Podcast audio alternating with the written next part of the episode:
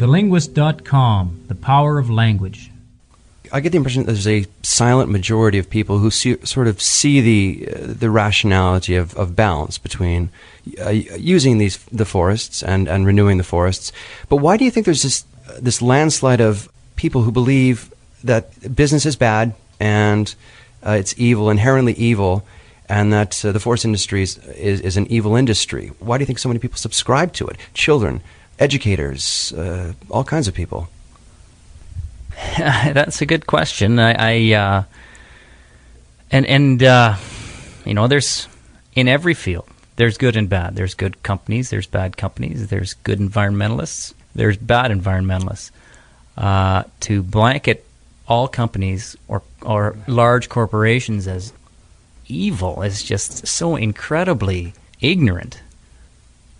I mean, I, mean, I, know why that that that uh, sentiment pervades is because it's pushed by the teachers, the university professors, the media, the left wing in Canada, and not just in Canada, but you know the left wing politically correct type has somehow managed to infiltrate all of the influential organs in our society, like the universities, the schools, the media. They dominate. And those people are the most intolerant uh, people out there because they will not listen to any position that contradicts what they consider to be inherently correct, which is their point of view. Anyone who does not agree with our point of view is by definition trailer park trash, redneck, uh, homophobic, racist. There is no other point of view. There's our point of view, and there's ira- the irrational point of view.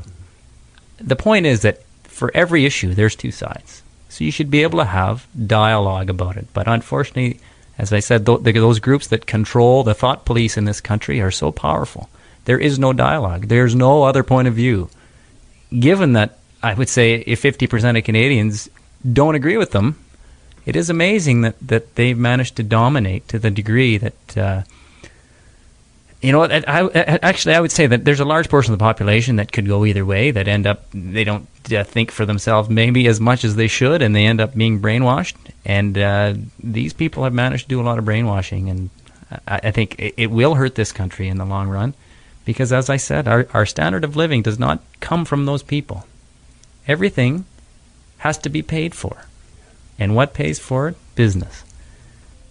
What would you, as someone who well knows the forest industry, most like to see change as far as the dialogue, or rather lack of dialogue, is concerned?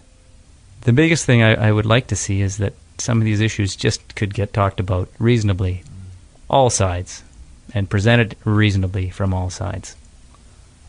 I can remember 10, 15 years ago, there was tremendous protests in Clayoquot Sound and that, that made the news all over the world.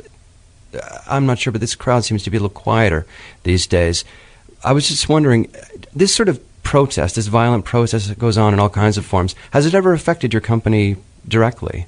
Have you ever been, in, in some way, been affected by these uh, protesters? Uh, not that I can recall.